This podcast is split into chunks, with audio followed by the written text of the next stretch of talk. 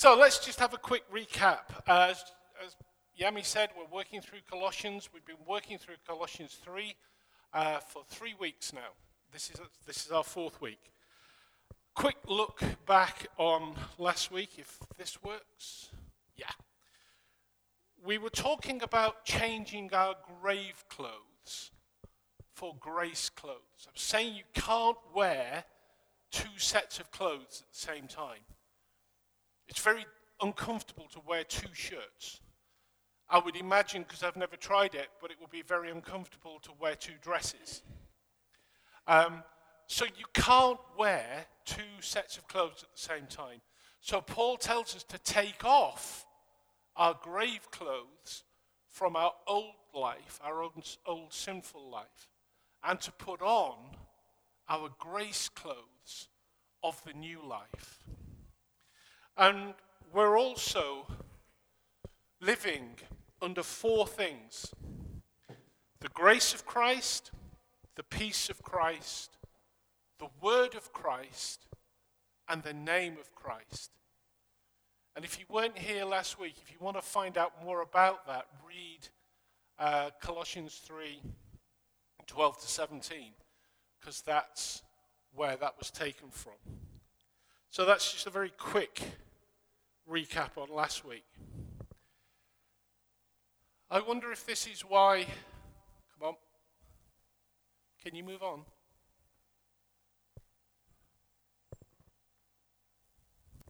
Ah. Right. Oh. I wonder if this is why Yami asked me to do this today and why Bob missed out last week, because this is instructions for how to live, instructions for Christian households. But I want to share with you some other ideas um, that are kind of to do with this. Oh, come on. Sorry, this clicker has been used a lot last week, and I think the batteries have died. Ah. So these are from my daughter. She has these on her um, fridge. Live simply, laugh often, love much, dream big. That's one way of looking at how to have instructions for life. Another one is housework won't kill you, but why take the chance? Yeah, that's a good one.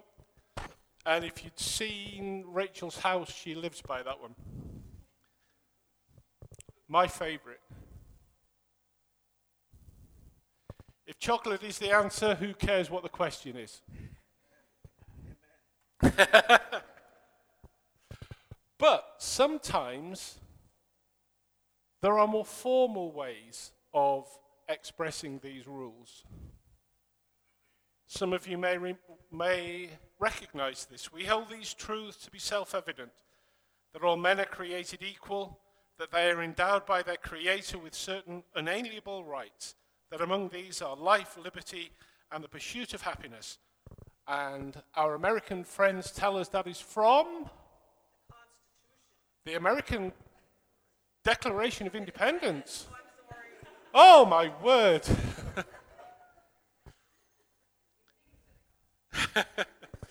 but there is another one.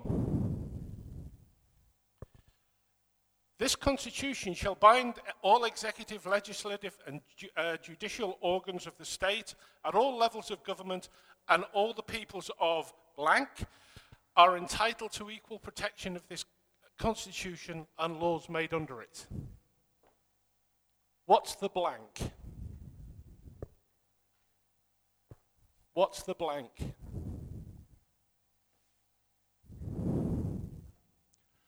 Malawi. that is actually chapter 1, section 6 of the Constitution of the Republic of Malawi. I found it online, so I'm hoping it's right. but that's from the Malawian Constitution. But the Bible also has some really good um, instructions. Wash your hand, wash and make yourself clean. Take your, your evil deeds out of my sight.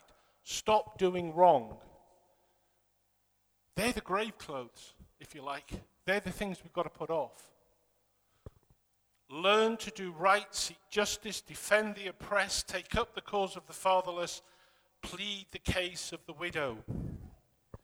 Isaiah says in chapter 1, verse 16 and 17. And perhaps one of the most famous ones, out of which has grown uh, an organization in the UK. And this says, Will the Lord be pleased with thousands of rams, with 10,000 rivers of olive oil? Shall I offer my firstborn for my transgressions, the fruit of my body for the sin of my soul? He has shown you, O mortal, what is good, and what the, does the Lord require of you? To act justly, to love mercy, and walk humbly with your God.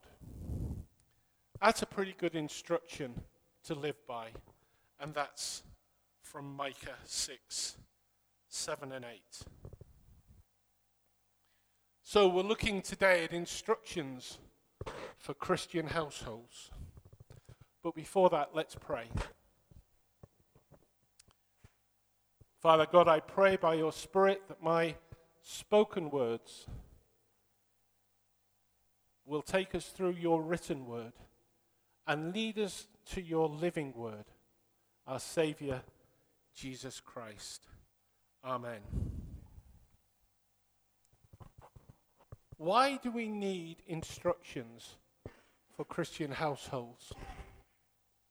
Well, I came across this um, oops, from Confucius. The strength of a nation is derived from the integrity of its homes. And I think there's a lot in that.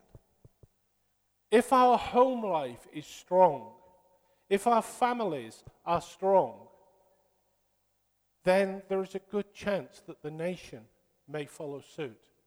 It's interesting that after God created the heavens and the earth and everything that was in it, the first thing he created, if you like, after resting on the Sabbath day, was he created a family.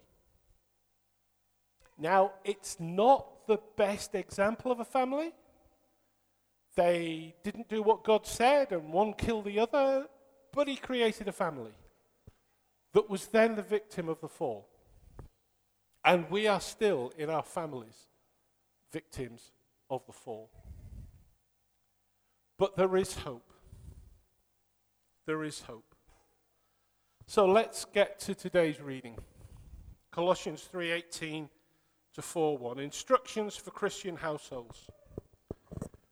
Wives, submit yourselves to your husbands, as is fitting in the Lord. Husbands, love your wives and do not be harsh with them. Children, obey your parents in everything, for this pleases the Lord. Fathers, do not embitter your children, or they will become discouraged. Slaves, obey your earthly masters in everything and do it not only when their, eyes, their eye is on you, but to curry favor, but with sincerity of heart and reverence for the Lord. Whatever you do, work at it with all of your heart as working for the Lord, not for human masters, since you know that you will receive an, an inheritance from the Lord as a reward. It is the Lord Christ you are serving. Anyone who does wrong will be repaid their wrongs and there is no favoritism. Masters, provide your slaves with what is right and fair because you know that you have a master in heaven. So let's have a look through this. Instructions. Remember that. These are instructions for Christian households. Wives, submit to your husbands. Oh, Hang on a minute. That sounds a bit harsh. Wives, submit to your husband. We need to pause. We need to pause. Because whenever we take a verse, we need to make sure we know what the context is. Because someone very wisely said that text without a context is just a con.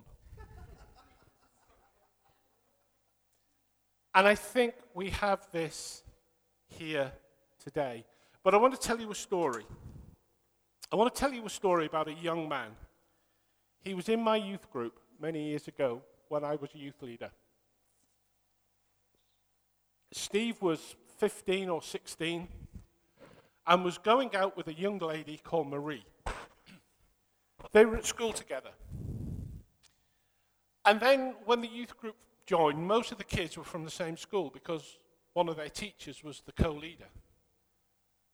But then the daughter of the organist from the church joined the youth group.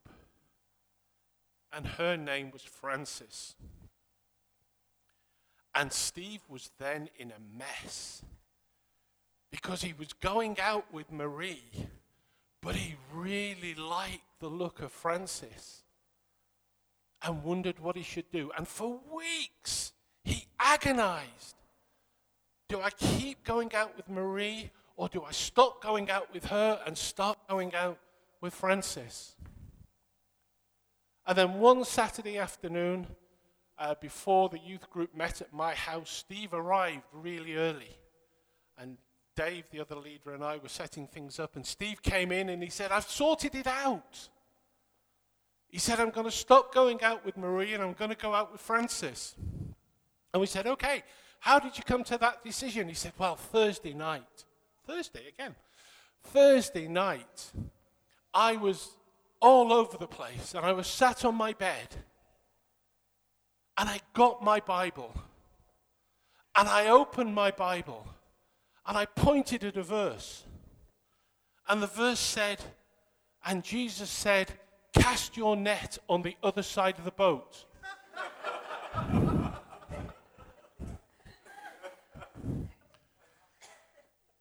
so we counseled him. I cannot hear that portion of scripture without having a chuckle and thinking about Steve. But that's the problem. We so often take verses out of context and we try to apply them to our lives. And poor old Paul, that happens so, so many times with him, that people will take a verse out of context and try to apply it. So, what's the context of what we're looking at today? We could go through the whole of chapter 3 because that puts this last section of chapter 3 into context. But I just want to look at last week. And what I want to do is read what we had last week without that awkward subheading in. I hate them sometimes in the Bible. I'd love somebody to produce a Bible without subheadings. Because you don't put subheadings when you write a letter to somebody. And you don't read a letter in little chunks, you read the whole thing. So if we have what we had last week and then go on to what we have this week, we can see the context. Therefore, as God's chosen people, holy and dearly loved, clothe yourselves with compassion, kindness, humility, gentleness, and patience. Bear with each other and forgive one another. If any of you has a grievance against someone, forgive as the Lord forgave you. And over all of these virtues, put on love, which binds them all together in perfect unity. Let the peace of Christ rule in your hearts, since as members of one body you were called to peace, and be thankful. Let the message of Christ dwell among you richly, as you teach and admonish one another with all wisdom through psalms, hymns, and songs from the Spirit, singing to God with gratitude in your hearts. And whatever you do, whether in word or deed, do it in the name of the Lord Jesus, giving thanks to God the Father through him. Wives, submit to your husbands as is fitting in the Lord. Husbands, love your wives and do not be harsh with them. Children, obey your parents. And so we go on. So, what Paul is saying is take all of the graces that we talked about last week compassion, kindness, humility, gentleness, patience, forbearance, forgiveness, and love. Live in the peace of Christ. Live under the word of Christ. Live under the name of Christ. And with all of these things, wives, love your husbands. Submit to your husbands. So it's not a baseball bat or a stick to bash your wife with. Because you're supposed to be doing this in love and forbearance and kindness and gentleness, living in the peace of Christ. When we read this section in the context in which it was written in the rest of chapter 3, we see a whole different way of approaching it. And that's what we need to think about. And there's a very important thing that we need to bear in mind submission is not slavery.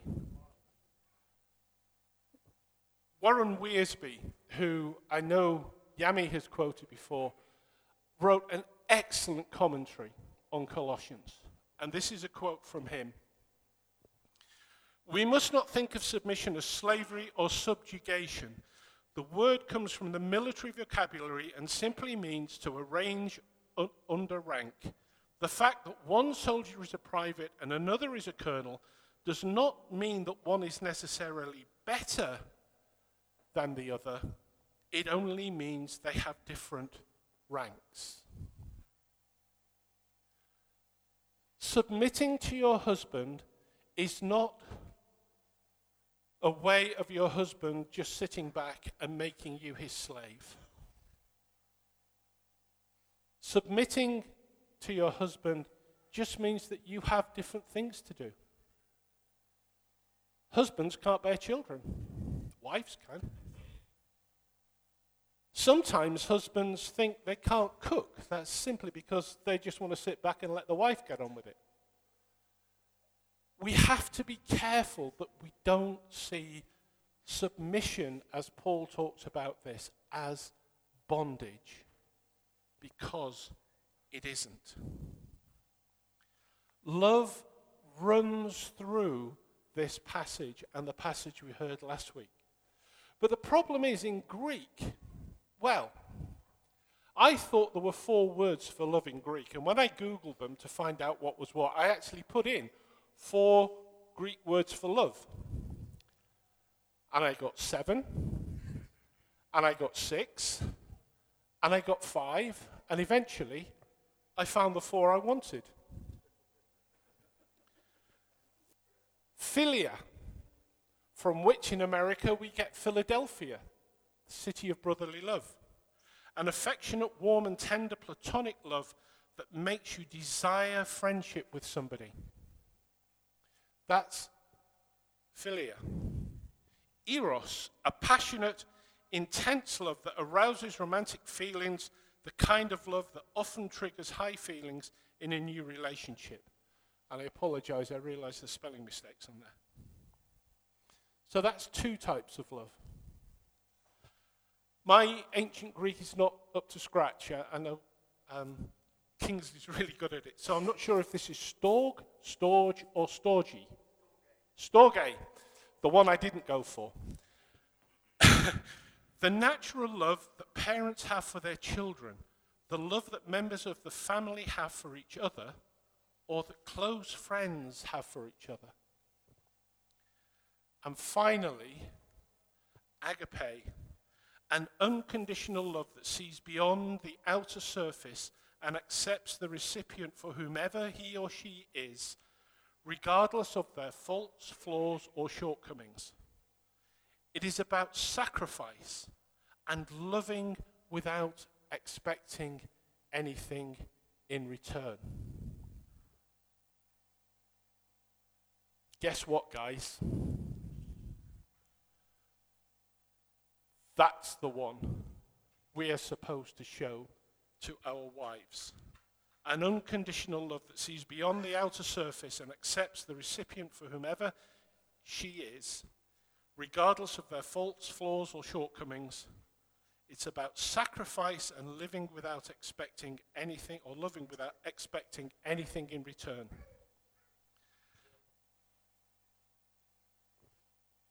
Ephesians 5:25, the one that I got the elbow in the ribs for. Husbands, love your wives as Christ loved the church and gave himself up for her. That is the ultimate example of agape love. And guys, that is the love we should be showing to our wives. That we are willing, if needs be, literally to die for her. Just think about that because that's what we are being called to. Because Christ died for his bride, the church. And we husbands are being called, if needs be, to die for our wives because that's how much we love them.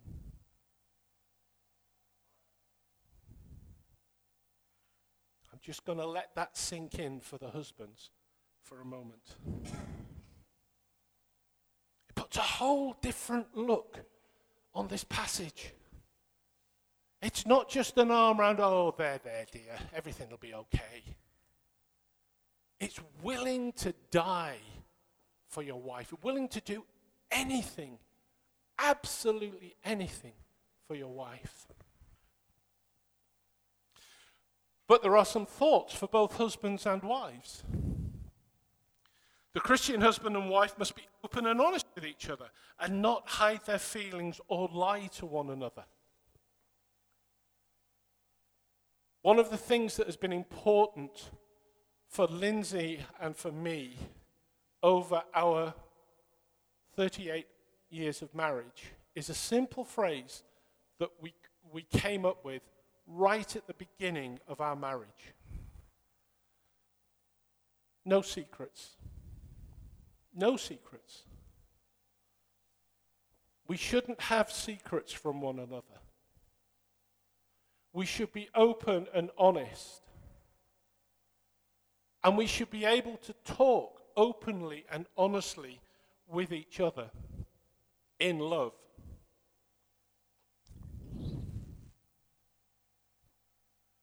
Ephesians 4:15 says speaking the truth in love is a good way of uh, settling family differences. Ephesians 4:26 says let not the sun go down on your wrath. It's a wise policy to follow if you want to have a happy home. If you have an argument, and let's face it, which marriage doesn't have arguments? But if you have an argument, don't go to bed until you've sorted it out. And this applies to anybody. If you're in a family situation, if a child has had an argument with a parent or a parent with a child, Settle it before you go to bed. Lindsay tells a story of somebody that she knew who had a blazing row with her dad and left, left the house where his dad was to go home and didn't settle it. And during that night, her dad died. So the last words that she had with her dad before he died was spoken in anger because they didn't make it up before the sun had set. Speak the truth in love. Don't let the sun go down on your wrath. Two very important instructions. And of course, Paul again in 1 Corinthians 13 love is patient, love is kind, it does not envy, it does not boast, it is not proud, it is not rude, it is not self seeking, it is not eagerly angered, it keeps no records of wrongs. A man once said of his wife, You know, every time I do something wrong, my wife goes historical. And his friend said, Don't you mean hysterical? And she, he said, No, historical. She tells me everything I've ever done wrong. Love keeps no records of wrong. Love is patient. Love is kind. Read 1 Corinthians 13 if you want to find out what love really is. It is the most amazing passage. And these are more instructions for us to live by, this time as a, as a couple, not just as a wife, not just as a husband, but as a unit. And by extension, how we should live as a family unit. Whether that's through marriage or, dare I say, as we are a family in this church. We need to be loving each other, we need to be kind to each other not envying what other people can do, not boasting about what we can do, not proud, not rude, not self seeking, and certainly not keeping um, records of wrongs. These are really great instructions for Christian living, not just for Christian households. Now, We've dealt with mum and dad. Words for kids of all ages. Paul says, Children, obey your parents in everything, for this pleases the Lord. But again, let's think back to what we were talking about, about the graces and all that lot. We're, love, we're, we're obeying our parents in that context. Exodus 20, 12 says, Honor your father and mother, so that you may live long in the land that the Lord your God is giving you. I have prob- I, I don't know how many times I've read the Ten Commandments or had them read to me or been preached on them, but something I hadn't realized until I look through it this time. That commandment is the sixth commandment. And it's the first commandment after all of those referring directly to God. I am the Lord your God. You will have no other gods but me. You will not make any idols or graven images. You will not take my name in vain. You will observe the Sabbath. Children, obey your parents or honor your father and mother, as it says in Exodus. And that's before we go into murder and lying and lust and, and, and, and. So it's obviously really important that when God gave Moses those Ten Commandments, he dealt with the five that were specifically about him. And when he got to the five that was specifically about us, his first commandment was to children to honor your father and mother.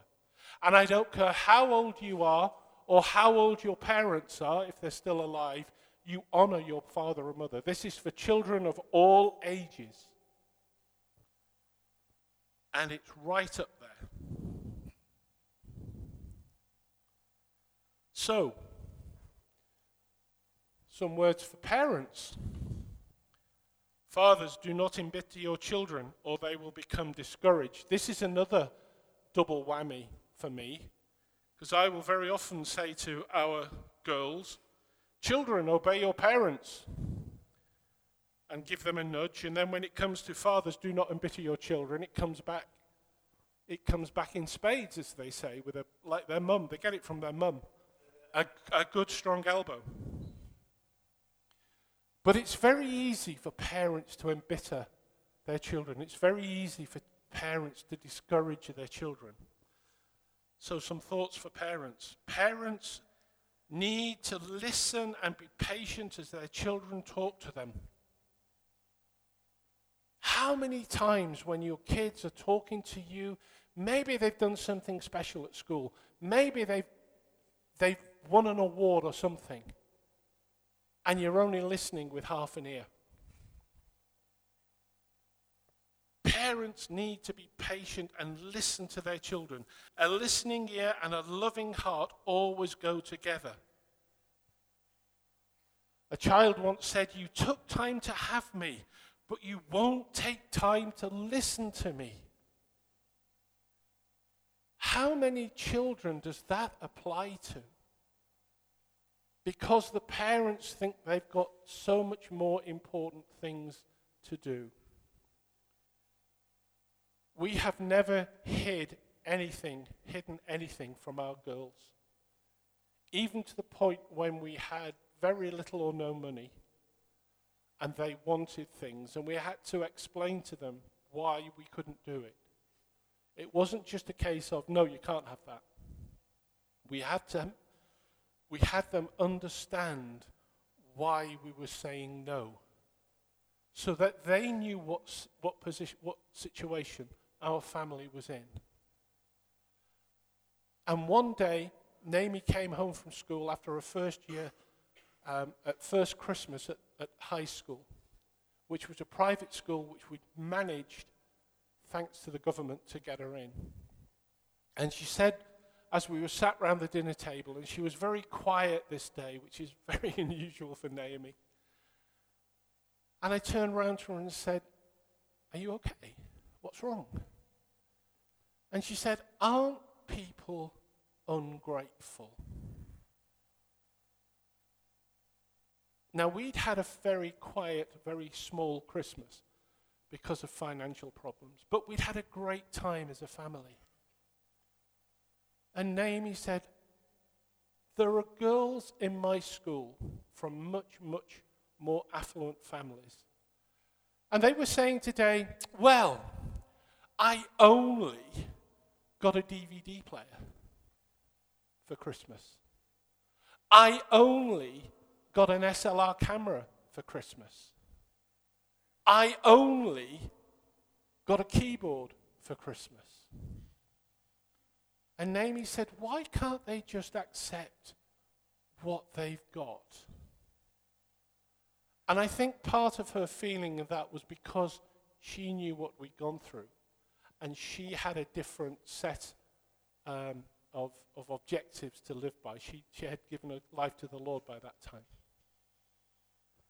So listen to your kids. Parents sometimes use their children as weapons for fighting against each other. For, uh, father will forbid, forbid Junior from doing something, but mother will veto that order and give her approval. The child is caught between his parents and before long learns to play, how to play both ends against the middle. Parents, you have got to be united when you are dealing with your children. This situation is toxic. Kid goes to one and says, Can I do this? No. Goes to the other and says, Can I do this? Oh, yes, off you go. It's toxic and it will. The, the one who said no then goes along and says, Why have you let him do that? I said no. Oh, well, I, I didn't know you'd said no. He didn't say that. So the kid's kind of picking in the middle, and the parents are at each other. And we have a family that is becoming dysfunctional because they're not listening to the children, they're not listening to each other, and they're not being united in what they say. This again was from um, Wiersbe, and it's a great quote. There's a man called John H. Starkey who was a criminal, violent criminal in the UK. He murdered his own wife, then was convicted for the crime and executed. The officials asked General William Booth, the founder of the Salvation Army, to conduct Starkey's funeral. Booth faced as ugly and mean a crowd as he'd ever seen in his life. But his first words stopped them in, his tra- um, in their tracks. John H. Starkey never had a praying mother. Parents, do you pray for your children? Do you pray for your children regularly? Are you committing them to God in everything that they're doing? In their development, in their career choices, in their choices of friends, in their choices of marriage partners when they have kids. Remember what that child said. You, had time, you took time to have me, but you won't take time to listen to me. We could easily say, You won't take time to pray for me, to be concerned about what choices I'm making. Paul really gets to the heart of family life in this passage. And it's not, as I say, it's not a bludgeon. It's not something to hit the other person over the head with. Because we're doing this in love and kindness and gentleness and forbearance and so on and so on.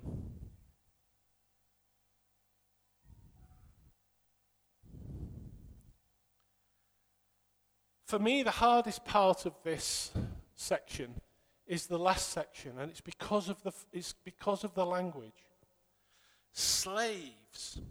So I've said, sorry, where are we? Oh, that was the Starkey. Sorry. Um, I've said, employees, obey your earthly masters, the employers. So I would imagine that most people in this room today are either employers or employees. And Paul is talking to both of you. On the one hand, he said, if you're working for somebody, do it. Do it to the best of your ability. Do it as if you are working for, for God. I said to somebody last week that one of the worst phrases I think Christians can ever, get, can ever say when they're doing work in the church is, oh, that'll do. It's not perfect, but that'll do. And I challenged somebody who'd said that once, and I said, if you were working, if you were at work and your boss asked you to do something and you skimped it, but you said, oh, that'll do, what would his reaction be? And he said, well, I guess he wouldn't be too pleased. So I said, well, why do you think God will be pleased with that'll do? in everything you do, not only when their eye is on you, and to curry their favor, but with sincerity of heart and reverence for the Lord. Whatever you do, work at it with all your heart as working for the Lord. So you're in the office or the workplace or wherever you are, you are working for the Lord because He has put you there. And He is watching you. And He is seeing how you deal with the work that you've been given and how you deal with your co workers and your boss. So you're not just working for your earthly employer, you are working for the Lord. And then he says, Masters, provide your slaves, or employers, provide your employees with what is right and fair because you know you have a master in heaven. You, as, as an employer, are being looked at also by God, who is your heavenly master. And if you are not treating your employees well, he will know. There was a lovely video clip on the BBC News channel uh, a couple of weeks ago of a woman who'd set up a dot com business in the UK. And she had lots of employees who had children. And it was coming up to school holidays. And they were worried about what they would do about childcare. So she went to a shop and she bought all kinds of toys and tents and play tunnels and what have you. And said to her employees, Bring your kids in. She employed a registered childminder to look after the kids. So the kids came into the office and she said, Look, if you want to go play with them for a while, go play with them. Because it's important that you have time with your kids. So there were pictures of, of, the, of the, the guys and the, the women leaving their desks and going to play, play with their kids for 10 or 15 minutes.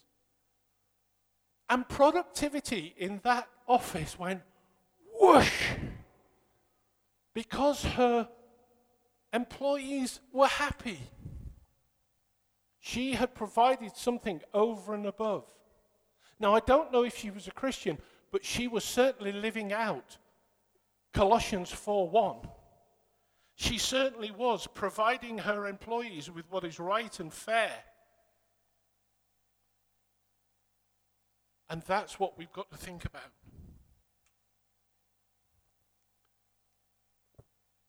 What do you do if you're asked to do something at work that's contrary to your Christian faith? Um, our vicar three back at our church in Newcastle in England, his wife has a brother, and he was working in a factory. And a delegation of workers came up to him one day and said, We want you to be our spokesman in negotiations with the bosses. And he thought for a minute and he said, Okay, but you need to understand I am a Christian, and my Christian faith is central to who I am. I will do this, but I will not accept any bribes. I will not be manipulated by the management or by you. I will do everything straight down the middle and as clean as I can do. And they turned around and said, That's why we want you. Because they saw his life and knew what his life was like. That is where we should be. What is the right way to challenge a co worker or an employer if they're doing something wrong? I'm just putting these questions up there. I'm not trying to answer them. But these are the things that employers and employees need to think about. And need to think about in the context of these verses in Colossians. There are times we have to stand up for what we believe in. We have a friend who actually resigned from his job because the company, he was in a managerial position, the company were changing their policy, which made life harder for the guys at the sharp end. It was a bus company, and it was making life harder for the drivers and the conductors on the buses. And John objected and made his objections known. And when they were ignored, he said, All I can do then is, ret- is resign from this company. And he did. And it caused them problems. But he stuck by his faith. So, to conclude, what do we need to take away from what we've heard today?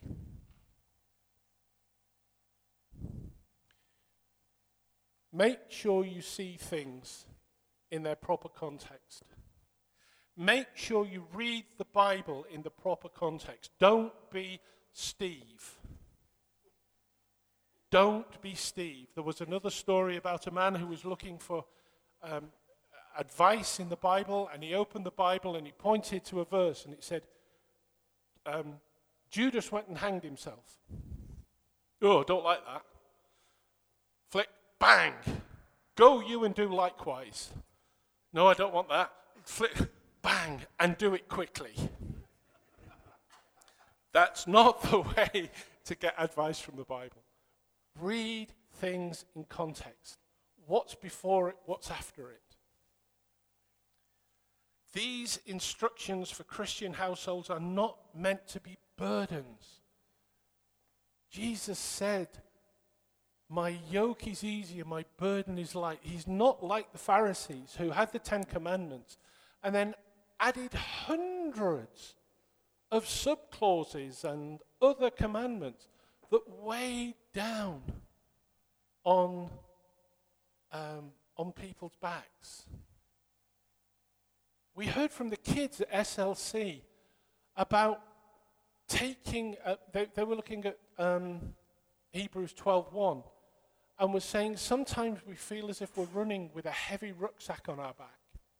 God wants to release that rucksack so we can run with perseverance.